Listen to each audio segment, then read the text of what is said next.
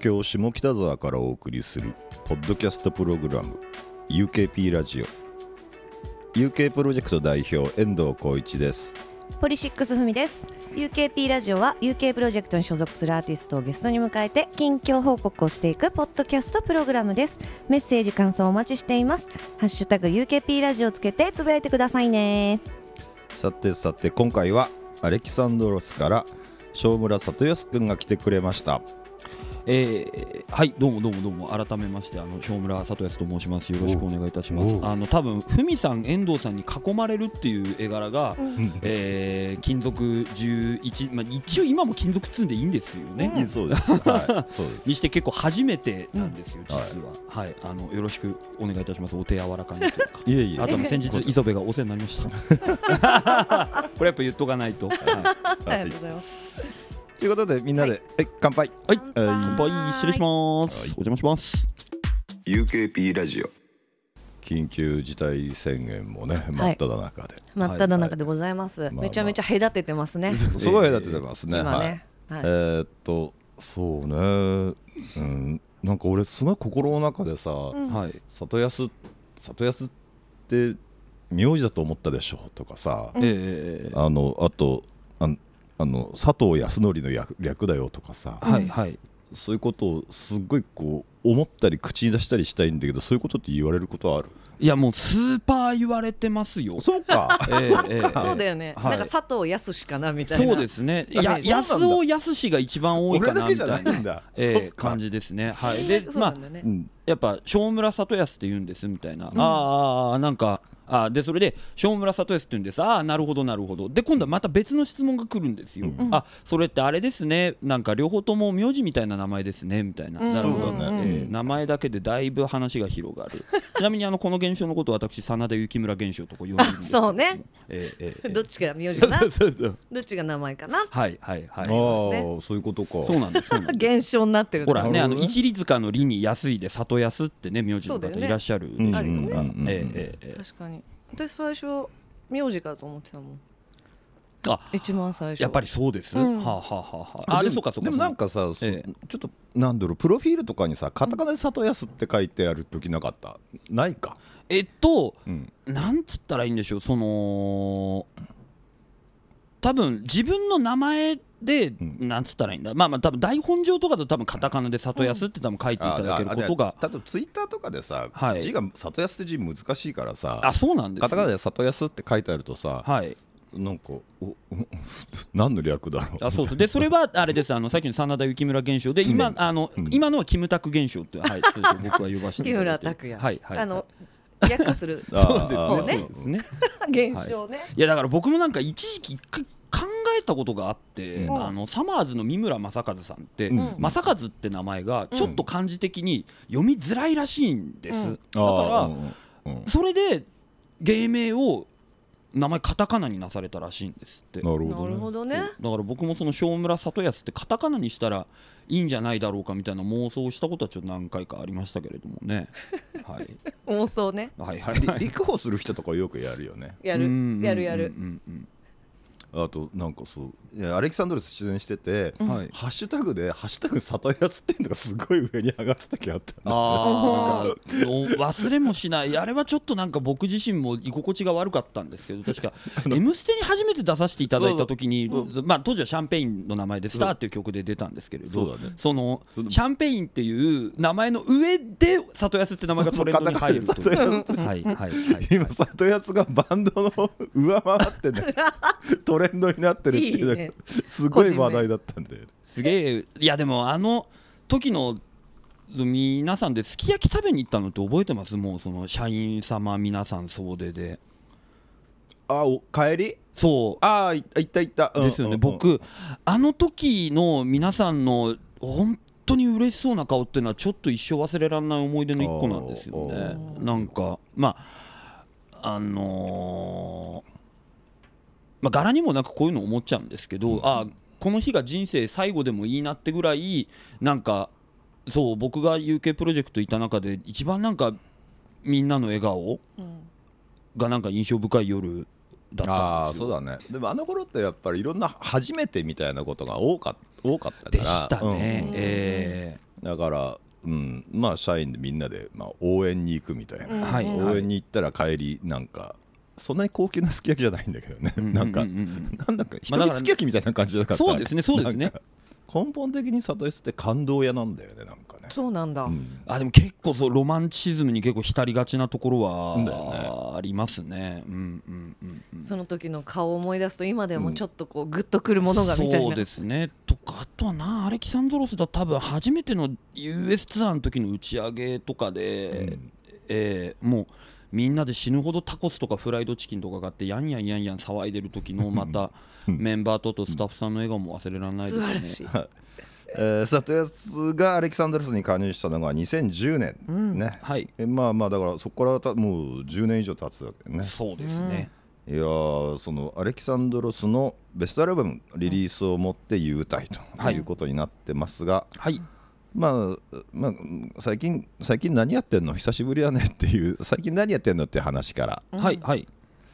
どうなの？最近は。最近は、えーとまあ、まずまずのところで申し上げますと本来であれば去年のは、まあ、昨年のその1月末に、えー、と優待の発表をさせていただいて、であのまあ YouTube でこう、現にメンバー4人うん顔つつき合わせてこう、まあ、やいのやいの喋ってみたいな形で、その時には確か昨年の5月をもって、うんっていうような形。うん。うん。おい社長笑ってんじゃねえよ。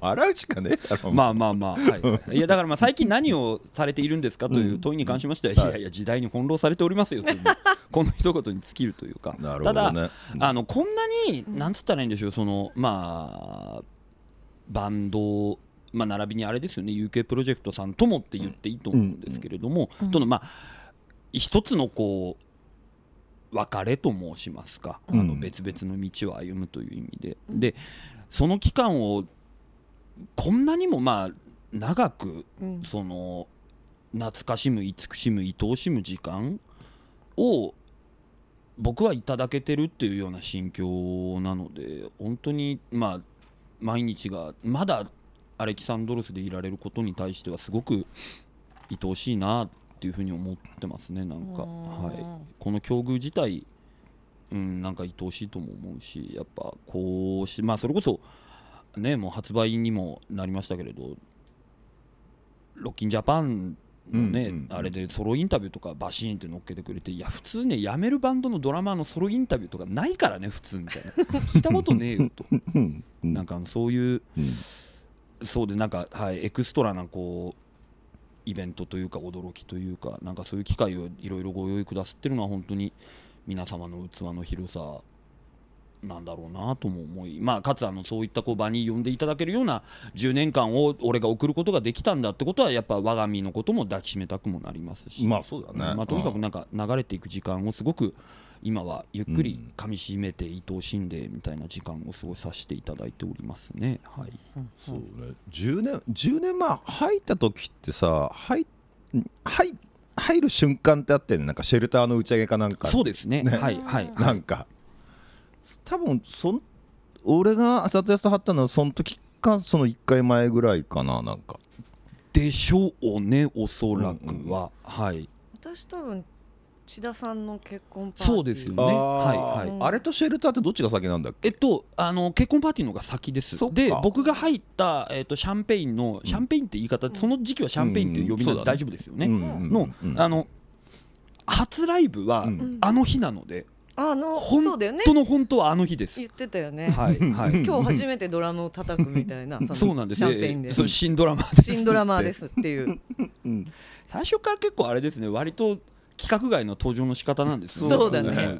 でそれまあ、もやっぱ、言ってみれば余興だから。ねあれね。あの出し物的には余興っていうジャンルに入るやつ。そうですよね。挨拶じゃないから。パーティーのでまあまあやっぱあの時そうビッグママのメンバーとかも初めましてでしたしそのまあ事務所の諸先輩方も初めましてな中で、やっぱまあまあこれはある意味は自分の人頭かなと言われながらも思うんですけれど千田さんが多分すぐに僕はどういう人間かっていうのが、えー伝わったらしいんですよ、うん。うんだから初めましてのにもかかわらずお前なんか面白いなこの野郎っつって頭はたかれたのはマジで覚えてます。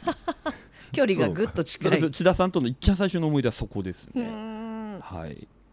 いいね。いいね、そうかそれそっからシェルターでライブやってみてっていうことになったんだ。そうですね。あの「Where is my potato」のツアーを東名阪回らせていただいてそこのシェルターがファイナルで、うん。であのグローリーヒルとツーマンで,、うん。でそれがうん。そう忘れもしない、ん。えーっとだからそうか11年前になるのかの3月22日と自分の誕生日の翌日だったんですよ。うん。ああでそこの打ち上げでうんうんあのお誕生ケーキとともうんに、うんうんもう一つお前にサプライズがある今日からお前もシャンペインって言われて、うん。えーそうですね本当に人生最長の嬉し泣きをするって45分 ,45 分間立てないぐらい。そうだね。いやだからそう。それ会って2回目ぐらいの時だ。里安って泣くやつなんだなっていう印象がずっとあるわけよなんか。まあまあうん。多分まあまあ前のバン前のバンドがあったとしてそのバンドもやめてででもドラマーとしてどうやっていくやっていけるのかいけねえのかっていう話の中で加入って言われたらシェルターですっごい泣いてた。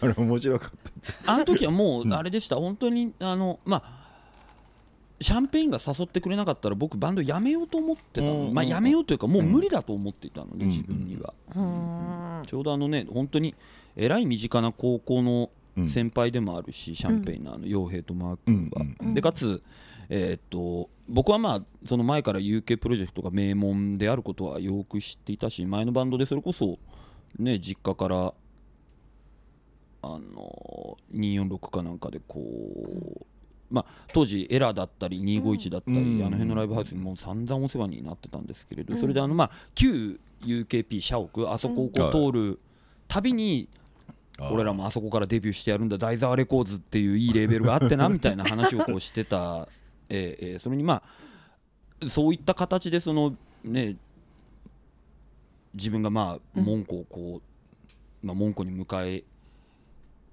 入れてくださることになるとはっていうまあそんなこう数奇な運命なんかも含めいろいろとこう感情が押し寄せちゃってまあとにかく嬉しくて。なるほどね。そうだね。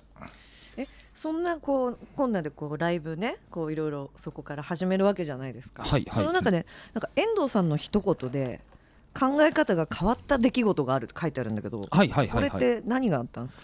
えーっとですね その、うん。いついつどこどこのライブだったかっていうのは、ん。僕もちょっと記憶にはないんですけれども、うん。まだ当時そう半裸でなんかあの、うん。ヒョウ柄の巻きスカートみたいなのを履いて、うん。好き勝手にあのライブをやってた頃があったんですよ。うん。履ける時なんかあれですよ。その自分のあの高いシンバルをこうもう掲げえいってこうもう本当フレディ・マーキュリーばりにこう掲げながら退場したりだったりとか、えーあのそういうのをこうやってた時に、あのうんなんかのタイミングでねこう伺った時にいやそう里江さんやっぱまあパフォーマンスとかはあれかもしれないけどまあ言うてもねそんなにこう元がうまい方ではないからね みたいなのをこうポロっておっしゃったん遠藤さんが。はいはい、はい味悪くねそこだけ。は いそれ打ち上げとかじゃなくて？えっとそうですね。ライブ多分終わった後のこうポロッとしたうん。瞬間だったと、そうだねきっとね。すごいタイミングで言いますね。うん。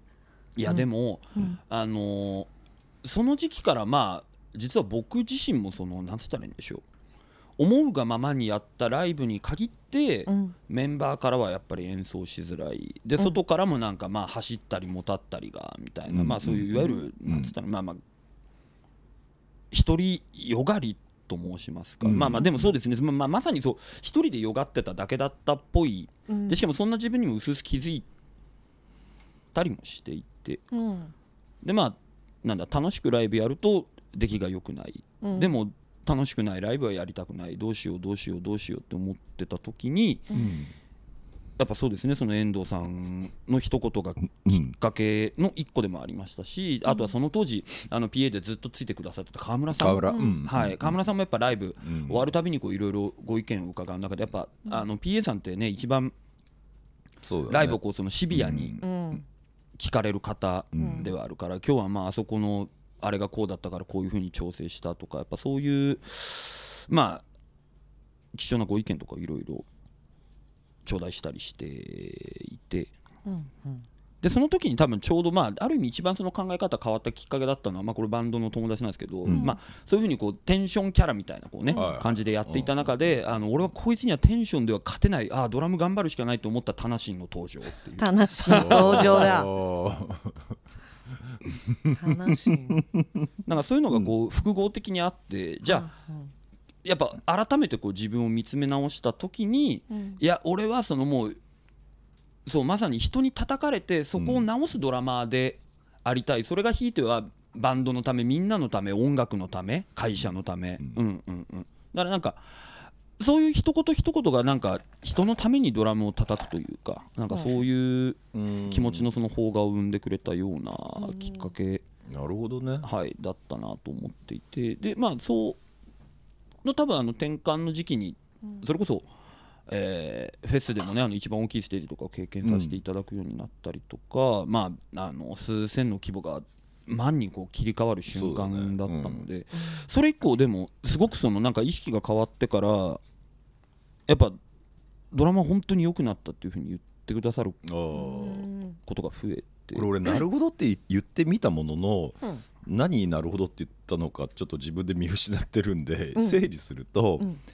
キャラでをしていくのかそのバンドの下支え,、下支えをするようなプレーをしていくのかっていう、はい。そそそういう選択をしたっていうこと？そうですね。うんかつまあただキャラでいくのかテクでいくのかっていうそういうそういうちょっとにに二元論でもないじゃんなんか。あそうそうですんねそうですね。んでしかもまああのその時にこうあのまあ気づいたもう一個の武器としてはうん。まあその自分のキャラはあのいわゆるこう演奏のマインドがまあそっちのこう下支え的な方向に移ったところで俺のまあその目立ってしまうところっていうのは何もそのそうだね。変わらない。ええ それちょっと目立ってしまうところっていうのはさ 目立ってしまうわけ。でも目立ちたい部分は随分あるんじゃない。いや目立ちそれはやっぱりねえーそっか。うーんあるあるある。まあでもその目立したくなければこの髪型にはなってないですからね 絶対に。この髪型になってないしあのドラムのセッティングにはなってない。そうだ。はいはいだからその、うん、えーバランス感覚をなんかすごい身につけるに至っては本当に大きな出来事だったんですよね。やっぱはい、遠藤さんもその、ね。もうなんだ、まあ、僕のイメージですけれど、うん。基本的にこうそのおだてるような真似は決してしないような方というかその時その時にその思ったことを、まあまあねうんええええええ。あのパシッとこうあのいやいや簡潔に。ボソッと。あそうそうそうそうそう。ボソッとね。ええええええ。でもその何気ない顔と何気ない口調こそにやっぱ真理って宿るよなというふうに僕も、うんうん。うん。ええ思っているそうか。ので。ちょっと俺褒められベタなんで 褒めてないっけ？いいや。ほ 褒め褒めてる？ああ褒めて褒めあすごい困った顔してましたね今。うん。褒められベタだからなんか、はい、あまあその社長副社長の関係性でいうとね、副社長の北島さんはよく僕ともあの遊んでくれたりもする なんか何して遊ぶの？えっともう音楽の話とかあとは北島さんとはあれです。本当にあのもう往年のこうロックスター海外来日組のライブをもう散々その2人で見に行ったりしてる。のでそうだねそうだね、んうんうんえじゃあ遠藤さんと二人でこう酒を飲むみたいなのって過去にあんまりなかった？差しでっていうのは一回もないですないよね、はい。誰かが誰かいるよね、うん。なん。か、うんうんうん。差しはない。うんなんかその感じもちょっと意外だった。でもなんかあのそそういう間柄なんですよ。なんかこう副社長はうん。まあそういう間柄でもありいろいろそのもう世話も焼いてくれるしあのうんなんか、うんあのまあなんつったらいいんでしょうね。そこもう本当いろいろなことにその気をかけてくださったりとかする方で,、うん。でやっぱ社長の遠藤さんはまあそういうふうにこうポロッときちんとこうだから俺が迷ってる時にこう真理を投げかけてくれる人？うーん あわあわしちゃって。る遠藤さん。オフオフ。うわあうわみたいな。バグルラジオスルスですね。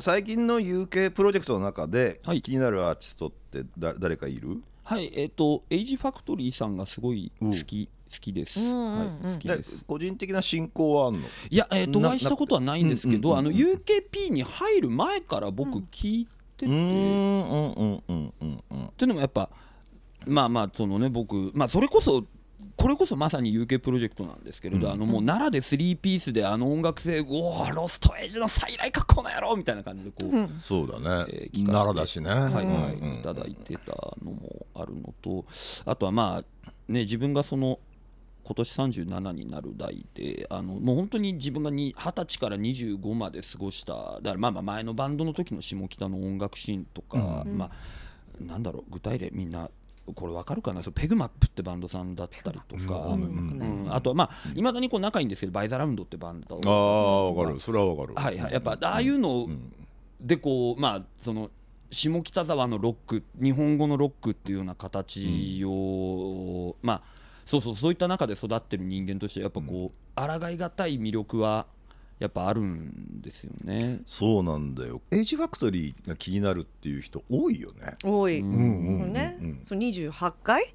うんだよねやって、うんうんうん結構みんな言うよね。言う。しかもでああただこれあのうん本当にマジで質問の仕方がすげえ悪いんですよ。最近の UKP の中で気になるアーティスト最近の UKP のアーティストそんなおりましたっけ？みたい そこだ。なるほど。なるほどそうか。質問のね、うん。仕方みたいな去年末のね、うんうん。遠藤さん最近の？うん。でね言ってましたよね。質問の仕方を変えていこうっていう。なんて言ってたっけ？ね、うん。ほらあのまあ後で出るあれですよ。ああ UKP ってどんな場所ですか？みたいな話とあか。あそうね。あるじゃないですか。そうねそうね。これも変えていきましょうじゃあ。そうそうそう。褒めろって言ってるようなもんだよね。UKP ってどんな場所ですか？あなたにとって。でもあれです、本当にその、ね、それこそ最近、なんかね、年明けて、まあ、この状況下になってから、まあ、厳密に UKP の音源ではないですけれども、あのね、ミネタさんがスカパラってた知恵の輪、うん。あれがもうえらい刺さってて、今、うん。あれいいよね。ね。うん。そうなんだよそうあの歌詞がよりなんかこう心臓をえぐるようなまあまあその時代背景が来るとも思わなかった。あの当時でさえねその人と人とのこうディスコミュニケーションに対するうんやらかんやらみたいな内容の歌ではあったんですけれども、まさかここまで状況があの歌になんかこうまああうんよ寄っていくというかうん。なんというか。な状況になっていくとはなみたいな感じもありつつ、そうあの林さんとはしょっちゅう連絡を取らせていただいてますし あのそえーあのテトのね山崎君とかもあの連絡をこう取らせていただいてうんうんうんそうか。ここにも書いてあるんだけどさ昔このポリが出してたこのピザハットのね、はい。こうロゴをもじった T シャツですか、あやっぱりそうで合ってるんですよねあれはね。どうかな？う ん なんかそう言われることが多いんですよね、はいはい、はい、あの黄 黄色地に赤でそうですよね。えーポリハットって書いてある T ねシャツ。持ってたって本当なんだ。はい、あれはそうどいつだったっけかな？多分高校生ぐらいの時に、うん。まあ、当時、えー、とディスクウェーブってその中古のうん CD 屋さんがうん。家の近所にあって、でそこでそう購入してるんですよね。うんライブに行って買ったというわけではなくと申しますか。でその当時まあなんだ、えー、と僕はポリシックスさんはあのカジャガジャグーで多分初めて知ってる人間ああでうんうん2003年とか？あの T シャツ自体っていつのものなんですか？なんかそれよりもっと前、前なような気がするんですよね。はあ、はあはあ。あ2000年ぐらい？うんうんうん。かなーっていう、現像はまあもちろんしてはいないかとは思うんですけれどただそのうん。ポリのねあのグッズってすげえかっこいいから、ん。なんかだからあのこう長いバンドの歴史の中のそのグッズうん。アーカイブカタログみたいなのがあったら俺欲しいなって思うぐらい。私も欲しいわ。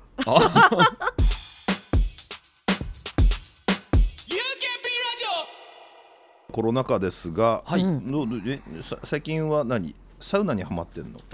最近あれですかやっぱみんななんか増えてますよねその口を開きゃキャンプかサウナみたいなね、あるよね。えー。両方やってます、あ 私大晦日サウナ行って元旦キャンプ行ってたもん。あ本当ですあそのみみな皆さんでというか。えっとお風呂はまあ女子あはは2人で行っはははてキャンプもみんなで行くけどもちろんソロであ。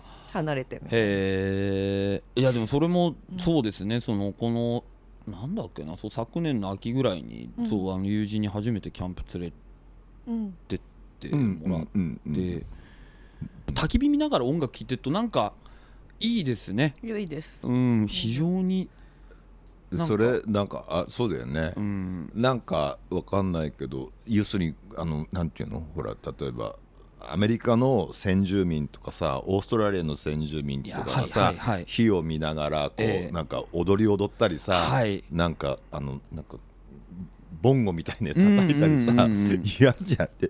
ああいうのああいうことなんじゃないかなと思うよね。ですよね。ちょっとちょっといやいやち？ょっとなんかちょっとスピリチュアルな回路もは入る、はい。なんかはい火を見ながら音楽聴くってなんか、うーん。だからなんかサウナもうん。なんかキャンプも両方やってみてまあなんか一種のいわゆるこうまあ合法的な、まあ、いわゆる脳域の世界とかにやっぱ突き詰めていくとなるんだろうなっていうのはすごい思いましたね。あそうだと思うよ。なんか。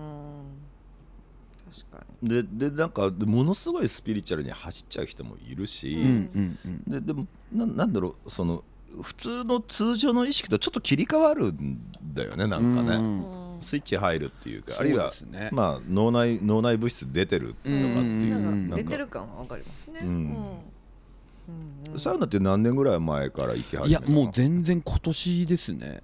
今年はあそうだそう2021だ年そうだそうだそうだそうだそうだそうだ。去年だ去年 去年。あの住んでるとこの近くに、うん。いっぱいあるんですよ銭銭湯サウナ。徒歩まあ30分圏内まで広げれば、うん。徒歩5家から徒歩5分に1軒、ん徒歩15分に2軒、ん。で徒歩25分に1軒、それ全部サウナついてるの？ついてるんです。すごい選びたい放題なんですよ本当それいわゆる町の銭湯そうですね。あれコーヒーって好きだっけ？コーヒー僕好きですね。だよね、うん。自分でまあ引いたりとかする？いやえー、っとですねそこまでではないんですけれどもうん。うんでもなんかそうですね。毎日一杯以上はなんか飲んでるような気がしますね。あれ、ま、前事務所に来てくれた時にさ、はい。2リットルぐらいくれたよね。そうですね。いや実はあのあれえっと あの売ってるやつね。うんうんうん。あのいやなんなら実はお年賀で一本持ってきてるんですけど。一本？どういうこと？リキッドってこと？あのいやえっと1リットルぐらいのやつやね、これ全然名前出していいんですけど、あのこのまさにこの近所モルディブっていうあのコーヒーのお店があるじゃないですか、そうあそこのアイスコーヒー美味しいんですよ、すごい私いつもコハゼコーヒーってこれも下北にあるんです。はあはあはああ。そこのはあアイスリキッドを買ってるんだけど。へへえーそれも今度試してみようかな。私もちょっとモルジブ試してみよう。んなんかまあその折を見てあまあそのうんうんうん。あのいつもなんかお土産とかによく買わしていただいたりとか。うん。はい、う良いね良いね。冬でもアイス派？僕はそうですね。私もなんですけど、あんまうー冬んでもアイス、うん。これ入れる？これ入れる。入れる。あとミルクも。カフェあを入れるあそう。あララテにする。あでも僕あったかいやつはあれですね。もうもっぱら豆乳ラテですね。豆乳もいいだねからまあ春夏秋口までうん。アイスコーヒーで、うん。この時期はもうもっぱら豆乳ラテですね、うん。もう毎日。はい、ん。ね遠藤さんコーヒー好きなイメージが結構印象が残ってたんですか？うんうんそうそう、うん。なんかよく差し入れでさせてくれたしうーん。いやまあやっぱなんかあのこう、まあ、これこそまさにありがたい話なんですけどその、まあ、うん。ドラム叩けなくなってからもその UK プロジェクトにこう伺わせていただく機会が多いんですよ、うん。ただなんかやっぱあのまあなんでしょうあまりにもこう、まあ、自分の中で気まずいというか罰が悪いというか なんかやっぱこうお土産でも持っていかないとなんか気持ちが落ち着かなくなっちゃってなんか。本当に、はい。そうか、でそうこうでもしてる間あうちにあの自分の好きな店を人に紹介するのが楽しくなりました、うんでしかもうん。うんまあそのそれにこう過去つけてじゃないんですけどいやだから本当になんかねあの贈り物をこう贈りたいと思える相手がいる、うん。えーでしかもそれがうんあのそのなんつったらいいんだろうなるまあまあそのドラムが叩けなくなったドラマーに対してこういうふうなこうねあの機会を与えてくれる会社に対する思いとかであればそれはもうそれだけですごい幸せなことだからなんか俺はそのもうコーヒー買って。だだからといってだからって会社に来るたびにコーヒー買わなくてもいいんじゃないのってとは思ってるたまにありがたいけどな、ね。お年賀とか。そうそう。そうもう。今日今日はあれでそういう理由理由付け考えてるのも楽しくて。で今日はまあお年賀お年賀ですよ、うん。はいはい。とかね。ううん。んでまあそう。コーヒーはねうん。需要あるんで。めっちゃありますよ、ううん本当に。はい。であそうそうこのね近況ではい。あのアンケートに音楽を聴くっていうのもあれですね、近況に挙げてくれてますが、ええ。どういう環境で音楽を聴くのが好きですか？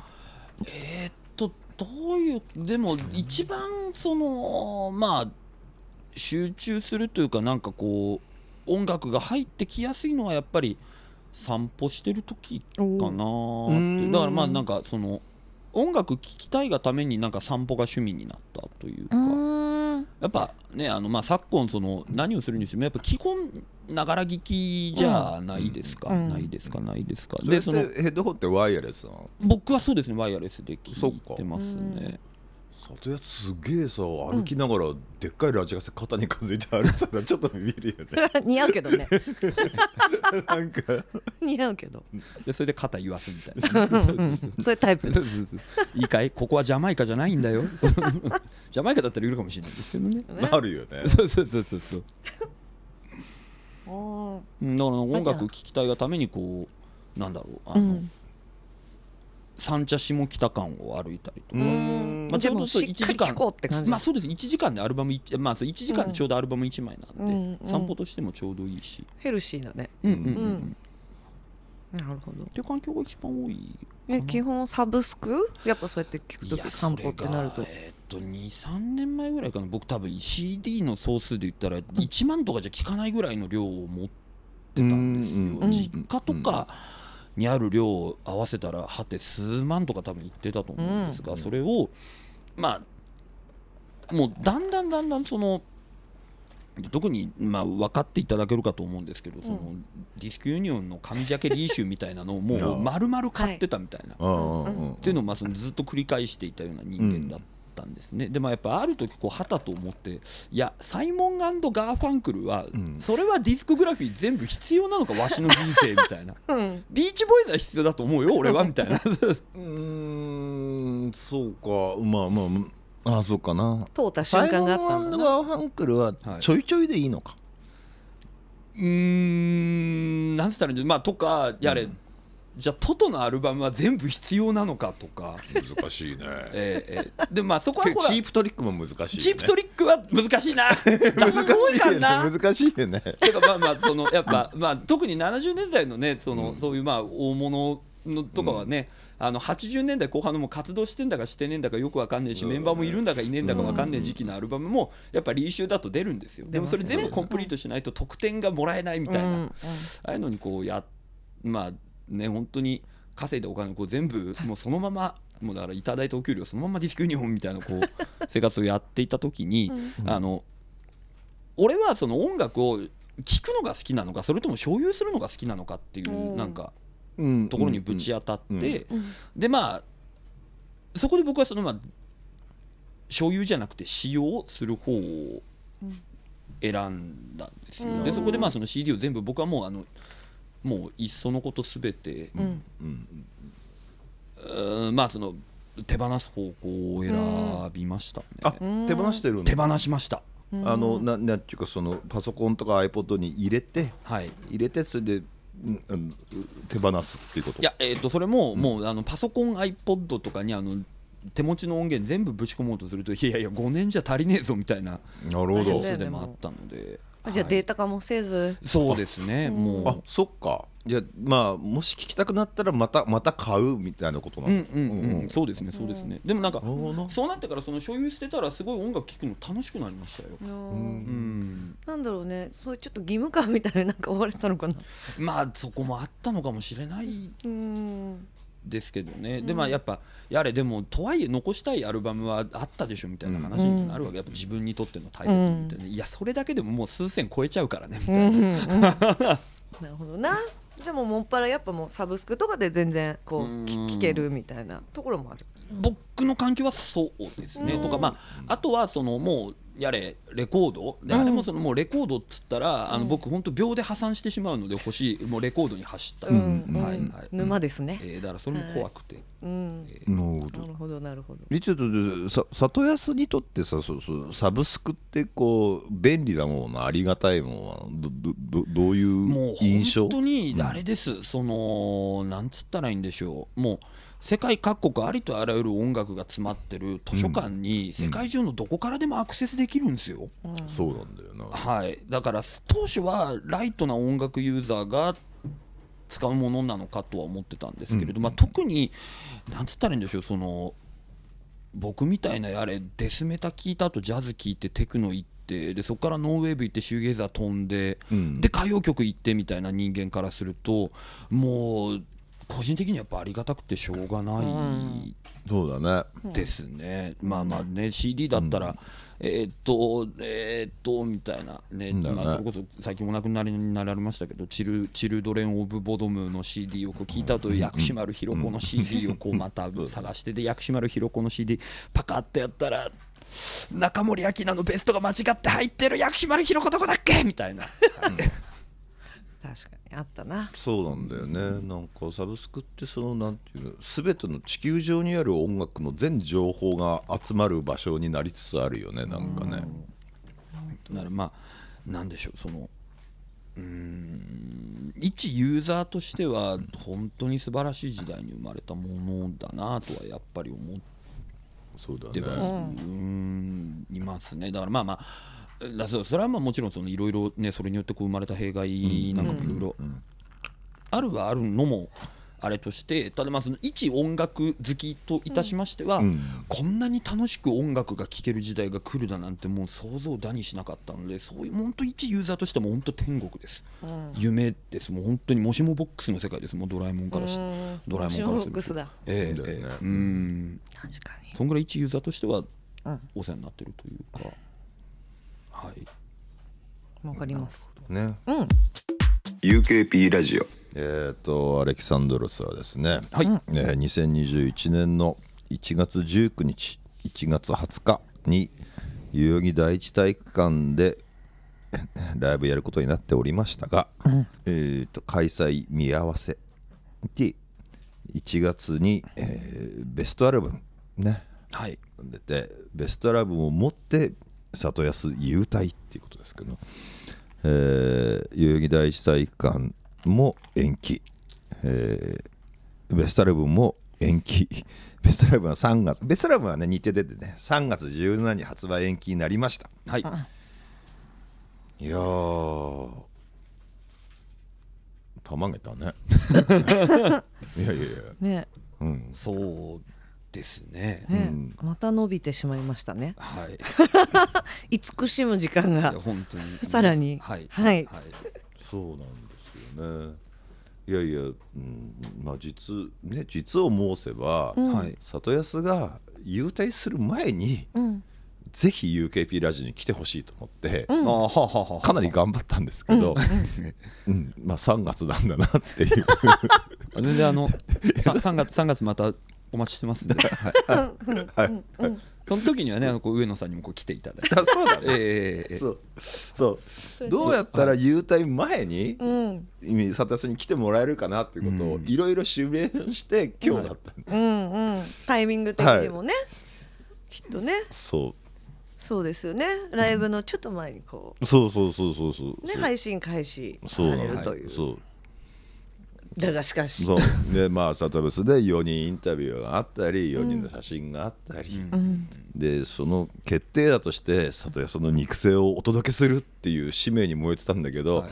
3月まで延長。なんでなんかこれをなんだろうそのもう笑ってもらってるのがなんかこう正村里康が正村てかまあアレキサンドロスの里康が里康たるゆえんなのかなって思っててもうだから今そうこれでなんかこうププってやっぱねあの遠藤さんもふみさんもなってくださることが僕にとっても一番の幸せというか、うん、だ かよかった。よかったですらもう本当にあのうん。ねあのーもううんまあそのこのご時世下の中でまあそのいろいろな多分その思いを持ってそのね19うん。20日もしくは両日、でしかもまあその前日だったり、うんその後日だったりをその開けてくださってた方々っていっぱい、そうだねうん。ね、たくさんいらっしゃったと思うんですけれども、もうその方々に対してはまあ本当にこれはある意味まあ、ぶね、僕らが謝ってはいけないような話なのかもしれないですけれどもただやっぱそのことに関してはやっぱまあ申し訳ないという気持ちもやっぱありまする。けれどもね。それはそそこそのニュアンスは難しいよね。それうん。そ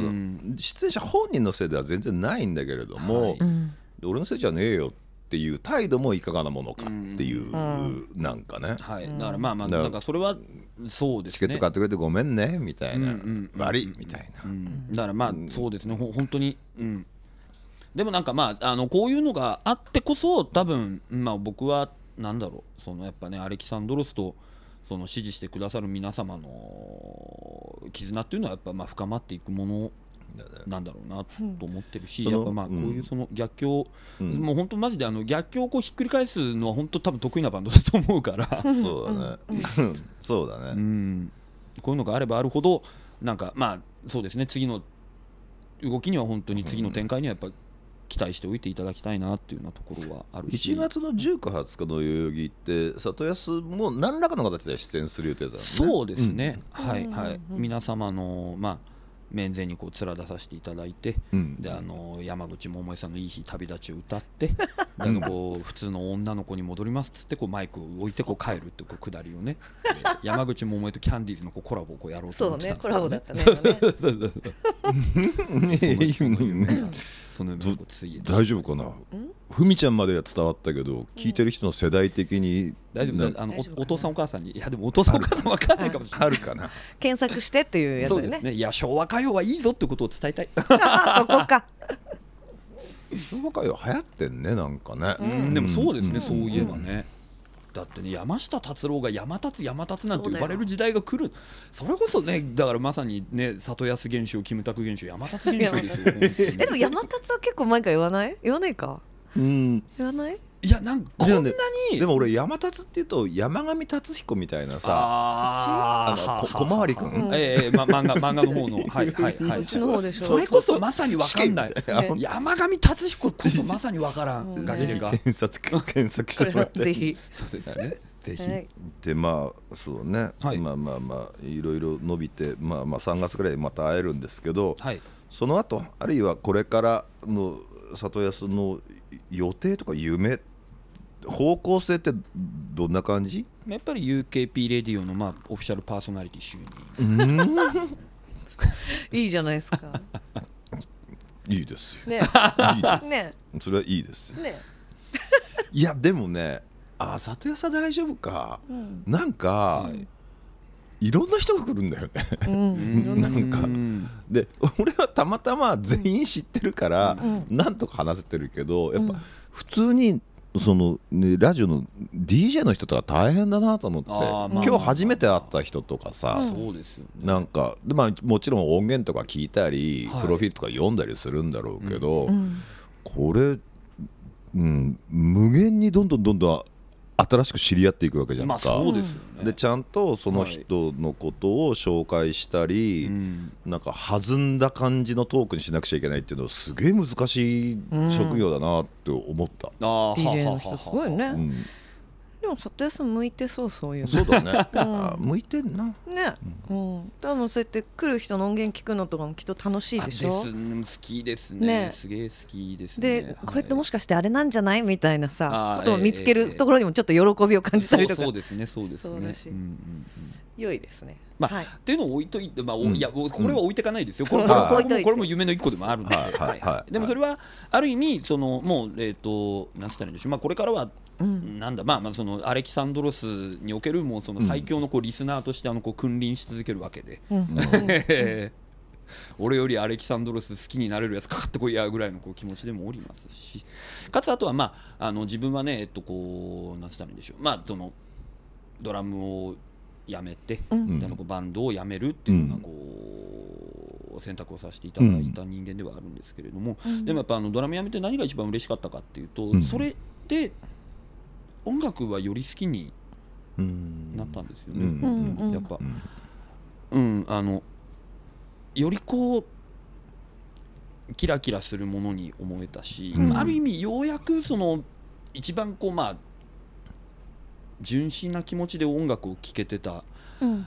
あの頃とあの自分の音楽うんとのその関わり方が一回そこに戻ったっていうような感覚うん。はすごく幸せだなというふうに思っていて、うん。であのまあね、僕がその罹患したジストニアっていう病気に関しては、やっぱりあの世間の認知で言ったらまだまだ、まあ、僕の場合はやっぱり病気を治すっていうのはどういうことかって言ったらドラムが以前のように叩ける状態に戻ること。うん。うんうんうんうん。っていうのはまあその認識を、うん、ちょっとそのそうですね別の何かしらでその身をなすことによりもうちょっとそのなんか問題の解決における多様性みたいなことをこう世間に発信できる人間でありたいなというふうには思ってますね。うん。だからまあそうですね僕は何つったらいいんでしょう、まあ、その身をもってですけど、そのうん。もうどうなればまあ、というかどういうことをその繰り返すとこういうふうになってしまうのか、うん。で逆にこういうふうになったとしてもあのその先をこう楽しく暮らすためにはどうすればいいかっていうことは、僕以上に多分熟知してる人間はいないなっているので、うん。だからあれなんですよ。本当に以前と同じ状態に戻るっていうのじゃなくたっていいわけですよ。ああそうだね。まあ、だから要するにそのうん問題を、そのそう解決するには、あのだからその壁を、えっとぶち破ることだけが解決では絶対ないと思うので、なるほどな。はいはい。回り道をするだったりとか、あのその壁に絵を描くことにより成功するだったりとかいろいろとやり方があるなと思っていて、そうだからあのえ自分の人生をもってしてそのなんかあの、えー、とドラムを、えー叩けるようになるとは別の道でそのヤイジストには、こん。ぐらい俺は楽しく生きている、うん。ってことはお前はもう克服したってことでいいよねっていうことをうん。世間に発信できるような世間様にこうそうですね。まあ言えるような人間でありたいなというふうに思っておりますね。はい。いいですね。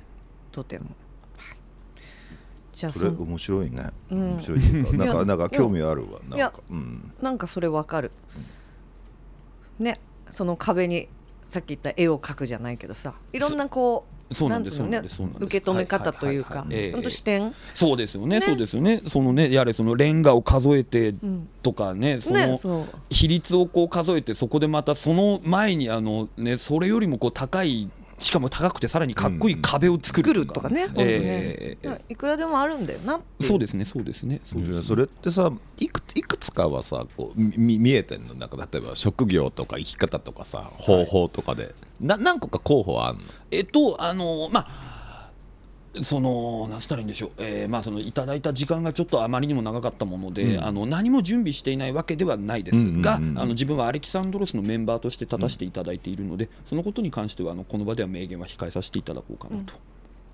いいねいいねいいっすね。パリッとしてるね。ちょっとかっこよかった。俺が悪かったすまんみたいな気分にね。あだよねっていう。いやでもでもそういう査定するとキリッとしたキリッとしたところとか順序をちゃんとしようと思うっていうところはなんかすごい素敵なところナイスですよね、はいとっても。ラ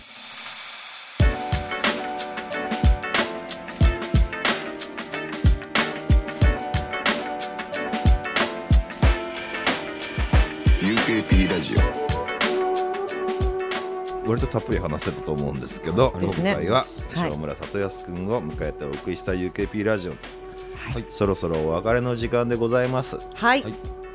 よろしいですか？うんなんか、ね。うん、なんかうん。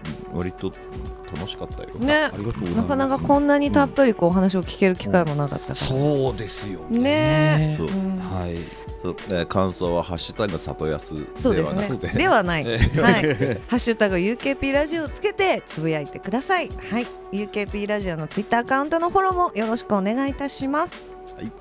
えー次回は踊るが登場です。UKP ラジオは UK ブログチで遠藤浩一とポリシックスふみがお送りしました。オ